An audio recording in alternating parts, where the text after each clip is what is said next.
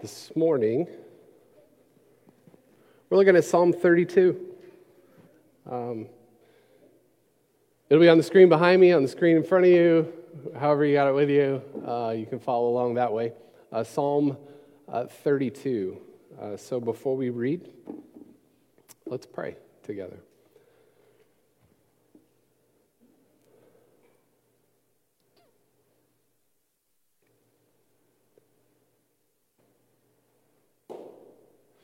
Father in heaven, thank you for meeting us here in this place.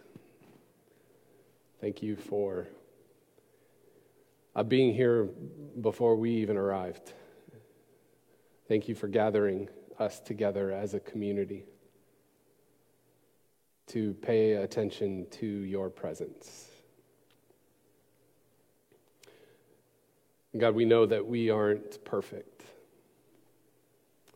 Uh, we know that in all sorts of ways we, we make a mess of things through the things that we do, through the things that we uh, leave undone, through the intentions of our hearts and our minds. We, uh, we often fail regularly. And yet, you have said to us, Oh, you're welcome here, my children. Always welcome here. And so we are grateful for that. I'm grateful for your forgiveness, grateful for your love and your grace.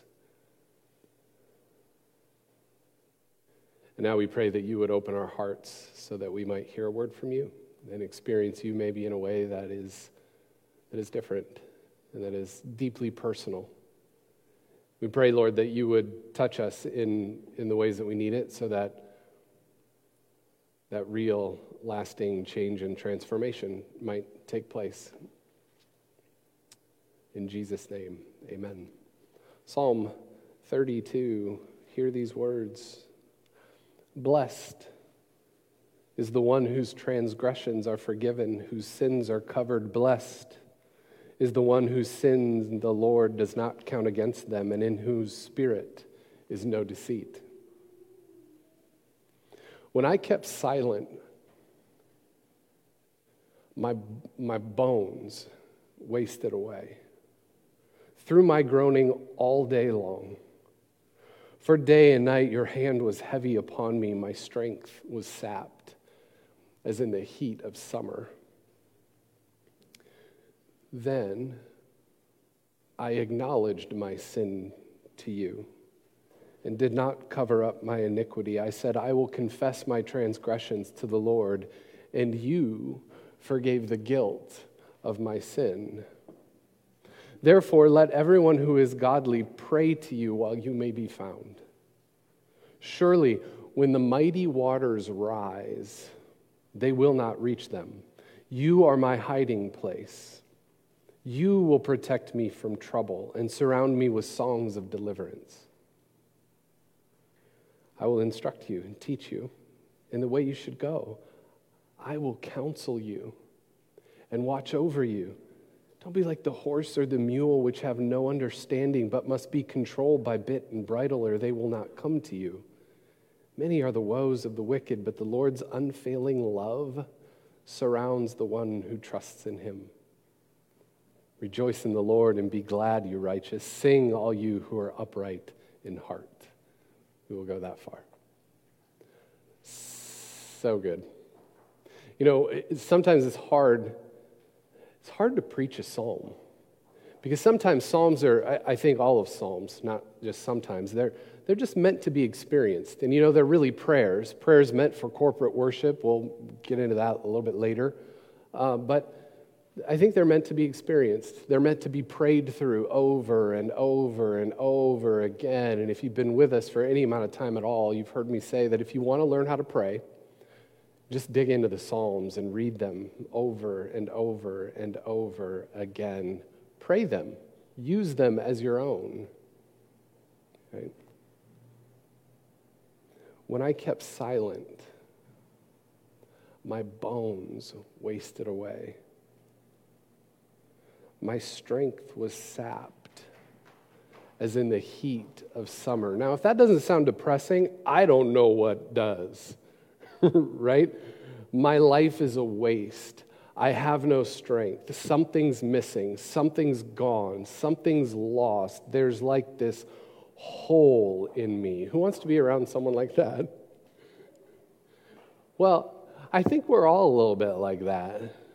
Like, not all the time, but sometimes. And some days are better than others, right? But you've had days like that. That, that describes you, right? At least if we're honest about it. Frederick Buechner describes this reality like this. He says this All of us carry around inside ourselves a certain sense of emptiness, a sense that, that something is missing.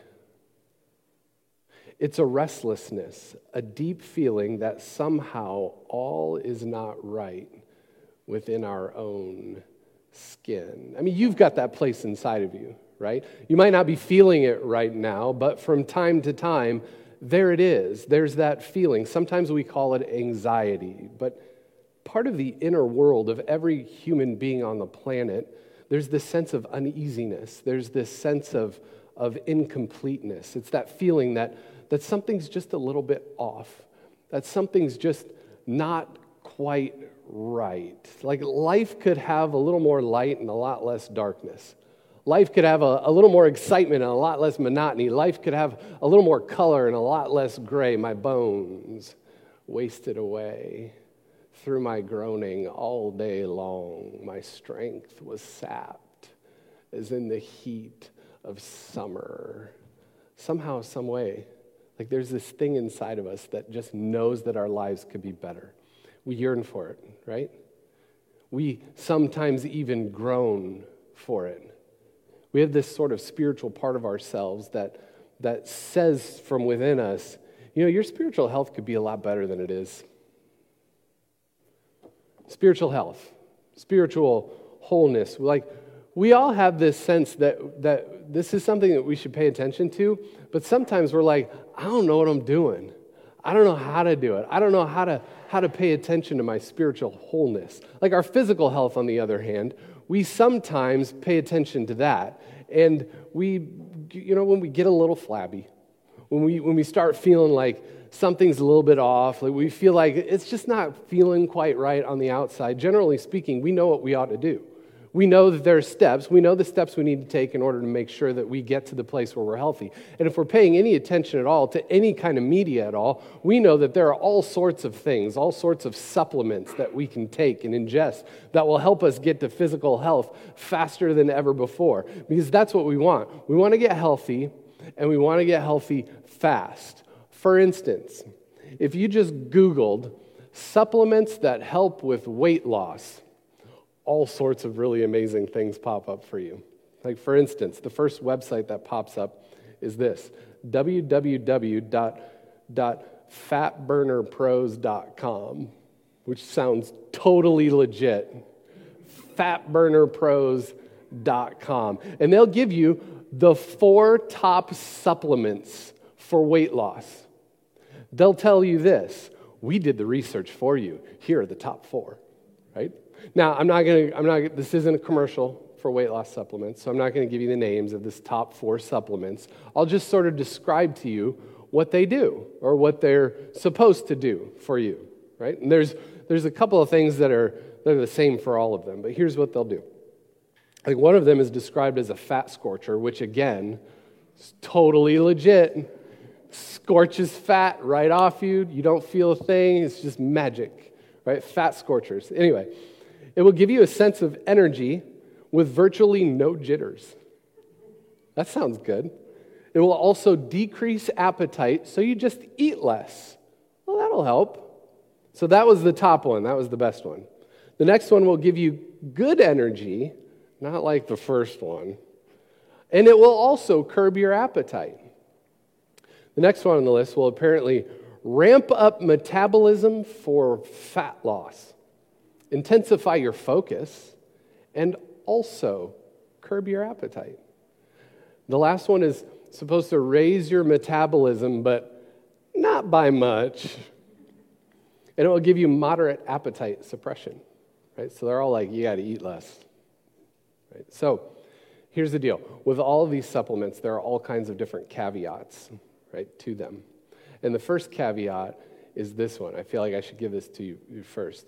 You got to be careful when you're taking these supplements because some of them, uh, the way they work is if you ingest fatty foods, they will get rid of that fatty food before you have a time to digest it, right? Which means things can get explosive and messy if you're not careful, if you know what I mean. Um, if you don't know what I mean, I mean diarrhea. Uh, let's just say it. They will give you diarrhea. Uh, so that's one of them. Uh, the other caveat is this, uh, and this is true for all of the supplements. While taking them, guess what you have to do? I love it. Just say diarrhea, and it's immediate laughing giggles. Love you, Garrett. So here's the other, here's the other caveat. And they don't tell you this up top because they want you to buy their product. But with all of these products, guess what you have to do? You have to eat well, and you also have to exercise regularly, which is something that we all should be doing anyway, which begs the question why in the world do we need to take these supplements anyway? Right? The truth is, we probably don't need them. All we need is the willpower to get up, eat well, and exercise regularly. But wouldn't it be so nice if we could just take a supplement and it would magically just be gone? Yeah, it would be. My bones wasted away all day long through my groaning. My strength is sapped like in the heat of summer. When we get that sense of emptiness that sense of incompleteness, that sense of uneasiness, that, our, that sense that our lives could be or even should be or, or we're even meant to be better. Wouldn't it be nice if we could just have a supplement that would just take care of it for us and it would just magically just be gone? But I don't know if there is any supplement available that will get rid of the anger inside of us that we deal with on a constant basis. I don't know that there's a supplement available that will help us Help us get rid of that sense of entitlement that we seem to have and carry around with us, or that sense of, of self centeredness, like we are the center of the world and everybody ought to do and think as we do, and nobody can be different. And if they are, we can't be with them. The truth is, there's no supplement that will do anything for any of that. Like you fill in the blank. Truth is, we probably don't need a supplement for our, our spiritual lives. All we need is the power to to get up and do what's right for our souls, right? To actually engage in some things that will be helpful for us. Like hard work. So here's the deal when we gather together, one of the things that, I, I, that we try not to do is to just be a place that, that we can come and just feel good about ourselves. Like, we don't want to create a space where we can just come and be entertained. And we don't want to create a space where we, uh, where we put on a show and uh, and and y'all are here and you feel good and you're like I've done my religious duty for the week and we and then we walk out. My hope is that when we come in here, we'll actually meet the presence of God. That we'll actually expect the divine to meet us here. My hope is that this is a place where we can be honest about who we are and about what happens on the inside what's really going on in our hearts. My hope is that we'll be open and honest with the divine. And my hope is that the divine will meet us in those places. And my hope is that we'll experience love and grace that will transform us. My hope is that, that we'll actually do something about it. Like this isn't a passive experience, that we come here expecting to, to do some work. Are you with me? That's my hope. Right? So, how do we do that? How do we do the work? Well, fortunately, we have Psalm 32 that sort of helps us how to grasp, how to better pay attention, I think, to our, to our spiritual lives.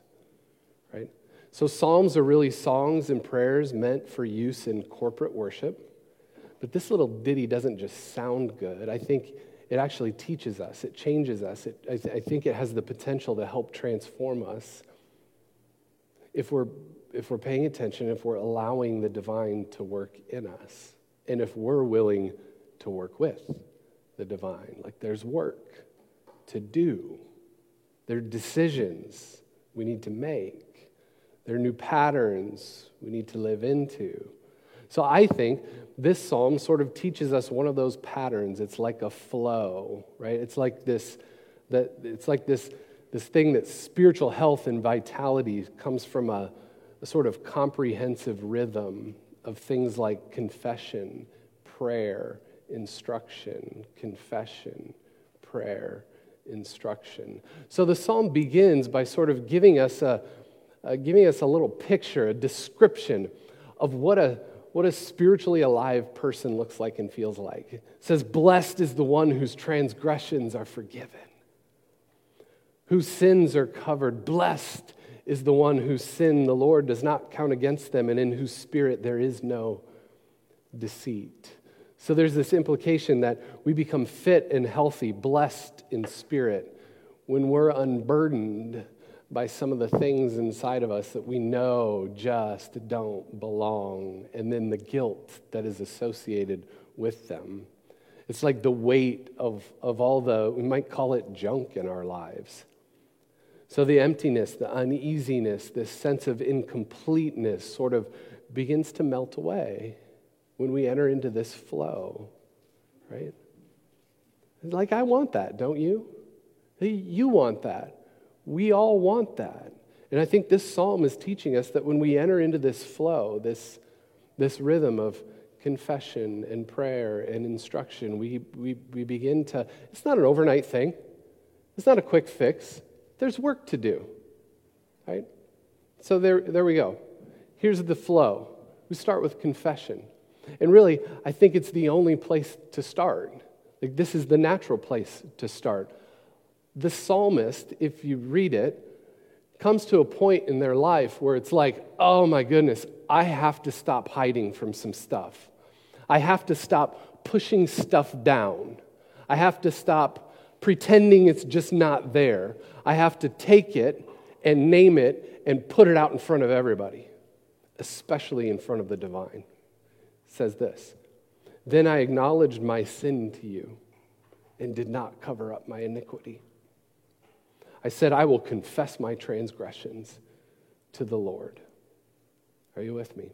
So, more often than not, this thing we call sin, or this, these places where we mess up the most, like they come from a place, it feels like they come from a place hidden deep inside of us. It's like a secret place in our own hearts. And the psalm realizes that all the secret junk in their life is having a profound effect on their spiritual life. Like they're empty inside, they're groaning. They know why, so they confess it. Imagine with me for a moment that you're an expert on automobiles. Like you know how to fix automobiles. Right? And over the past few weeks, you've noticed that your neighbor is sort of struggling with their, uh, their, their Ford Freestar. It's just not running quite right, you know? And at first, you might think they might have they, they just bought a lemon. It's a bad car. What a bummer. Um, man, that's just too bad. Like when they start it up and run, it just doesn't sound right. And then after a while, you watch them struggling for a while, and you're like, well, I'm going to offer my automobile mechanical expertise, right? So you walk over, and they accept. And so you don't have one of those things that you plug in, like you go to AutoZone and it'll tell you, you know, your gas cap's not working right. You got to get that fixed, or you know, your whatever. You don't have one of those sitting in your garage, so you just start looking around and you start asking questions. And all the questions they, all the answers they give you are satisfactory. They're doing all the right things. They're regular maintenance, oil changes, tire rotations. They regularly wash it and vacuum it. They do all the things you're supposed to do, right? Fluids, make sure they're all topped off. And you're like, what in the world? Everything looks good on the outside. Everything looks really good. Are you sure? And then you decide to ask a deeper question. Are you sure you're not doing anything sort of unconventional or out of the ordinary? And your neighbor says to you, Well, about once a month, I've decided that, that I would just add a half gallon of water into the gas tank because I'm hoping, because gas prices have gone up a little bit and trying to save some money and maybe make the thing a little more fuel efficient. And you're like, ah, confession. There it is. And you say, you know what? Vehicles weren't meant to run on a mixture gas and water. You should probably take this thing to the mechanic and they'll take a look at it and hopefully they'll be able to get it running right again. But where was the, where, what was the important moment there? Confession. Eh, I've been mixing a little water in with the gasoline. Friends, there are just some, there's some things that that we all know this, our lives just weren't meant to run on. Right? Things like anger, things like an unwillingness to forgive, things like a burning desire to, to take revenge, things like lust, things like self righteousness, things like conceit, things like violence, and on and on and on. When we supplement our lives with those things, like we're bound to feel the effects, aren't we? We're bound to feel the emptiness, the uneasiness, this sense of incompleteness that sort of, you know, just things aren't right inside. Right? So to enter into this flow for spiritual health and vitality, we enter into this place of, of confession. And here's the deal. Like, have you ever stopped exercising for a while and then you step on a treadmill and the next day you're like, oh man, that hurts. Like when we enter into this place, like we're bound to feel it.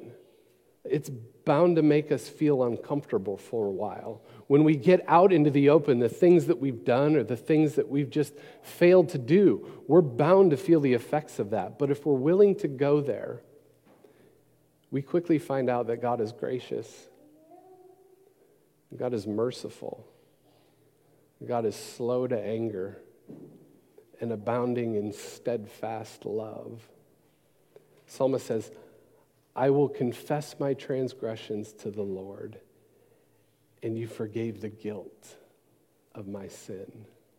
And this emptiness, this sense that something is missing, begins to be filled with the grace and love and the presence of the one who made you. Right? Sometimes I think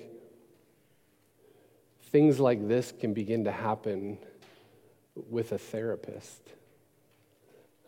Sometimes I think therapy is just holy ground when we start paying attention to those things inside of us.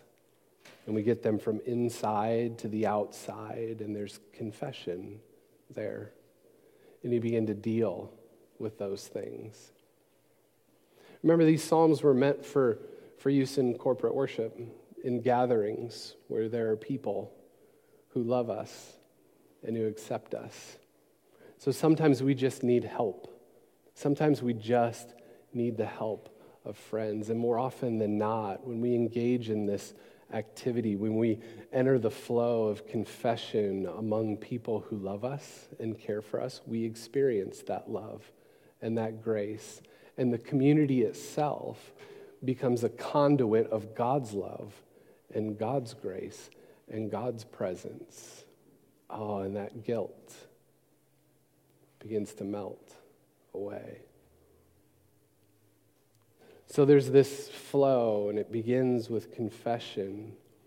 And then what's the next step? Well, we just follow the flow of the psalm. It's prayer.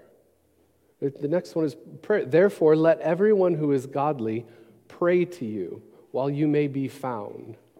Because let's be honest, while you may be found, well, isn't God always present? Yeah, but sometimes we're just like, I don't know if God is with me. It's profound honesty here. Let those who are godly, let the one who is godly pray while you may be found. Surely when the mighty waters rise, they will not reach him. You are my hiding place. You will protect me from trouble and surround me with songs of deliverance. So, as we think about prayer, I think one of the things that we, we can think of it, we can think of it like this prayer is sort of like this daily discipline that might help sort of keep the flab away, if you're with me. It's like, it's almost like exercising. Right?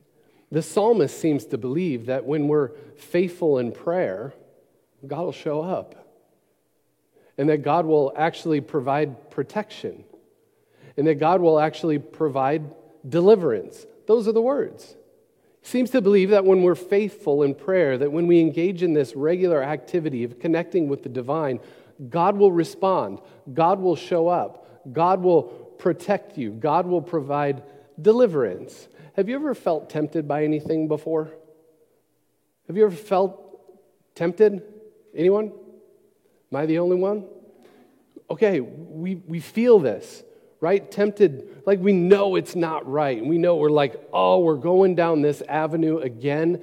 There it is, right? I can feel it again. Sometimes it feels like a mighty rush of waters, like a tidal wave of something like anger or guilt or just general irritants at people who believe different things that you do about how the world is supposed to work and you want to just, mm. Have you ever been there? Feels like the mighty waters are welling up inside of you. You just can't stop it. Well, this psalmist seems to believe that part of this flow is this ongoing daily discipline of connecting with the divine, the one who can save, the one who can sort of hold back those waters, not get rid of them. Like you'll still feel them, right? The rush of mighty waters, but, but the divine can sort of say, okay, stop, can hold them back. Right? When we're faithful, God responds. In prayer, God is our, our hiding place. Prayer, I think, is also another way for, for us to to listen for God cheering us on to a new way of living, a different way of living, a way of living that is different than what we encounter on an everyday basis. Confession, regular connection with the divine. Like these, these sound like hard work. These sound like what we might call disciplines. Here's the third one instruction. Might call it that. Or maybe we might call it learning. Like there's an expectation that we might learn something new, and as a result, that changes us. Like suddenly, the voice in verse 8, it changes from the voice of the psalmist, the one who's crying out for their sins to be forgiven, the one who's confessing all the iniquity inside of them. Suddenly it changes to the voice of the divine, and it's now God that's speaking. Did you notice that? So there's like a give and take here in this psalm. There's a relationship implied here. Right? Now the divine speaks, I will instruct you and teach you in the way you should go. I will counsel you and watch over you. Do not be like the horse or the mule, which have no understanding and must be controlled by bit and bridle. I want to control you like a puppet or a barn animal.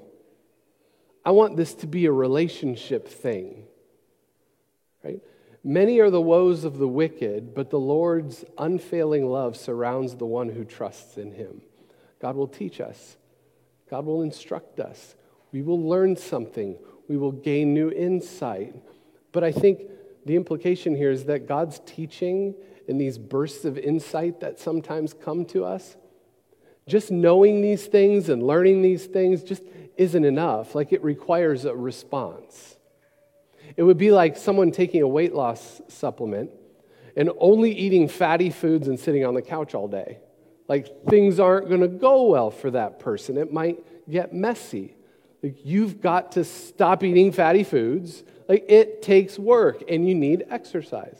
Are you with me? So it requires a response when we learn something new, when we have a, a flash of insight because the divine communicates something to us, like we got to do something about it. Friends, there's no quick fix. Like, this isn't a today is one thing and tomorrow's going to be completely new. This is like a lifelong, that's why I'm calling it a rhythm or a flow, because that's what it feels like to me. Like the, I don't know if we want to call it the cure for the emptiness inside, or that sense of uneasiness, or that sense that life could be or should be, should be better. It's found in, in entering into this flow of confessing, like actually being honest about what it is that we, we have inside of ourselves and experiencing the grace and love and acceptance of God. Like we, in Hebrews, it says we come to, we approach a throne of grace. We don't approach the throne of judgment. In John, it says Jesus came into the world not to condemn the world, but to save the world. So we can come to God with all honesty and experience God's grace and love. And then we enter into this flow where we, we remain connected to that one who can bring us protection, but also teach us and instruct us and when we act upon those things, when we actually make real decisions about our own lives and we decide something, we can do it. Things can be different, and our groaning can eventually be transformed into rejoicing. And I don't know about you, but I think that's pretty cool. Let's pray.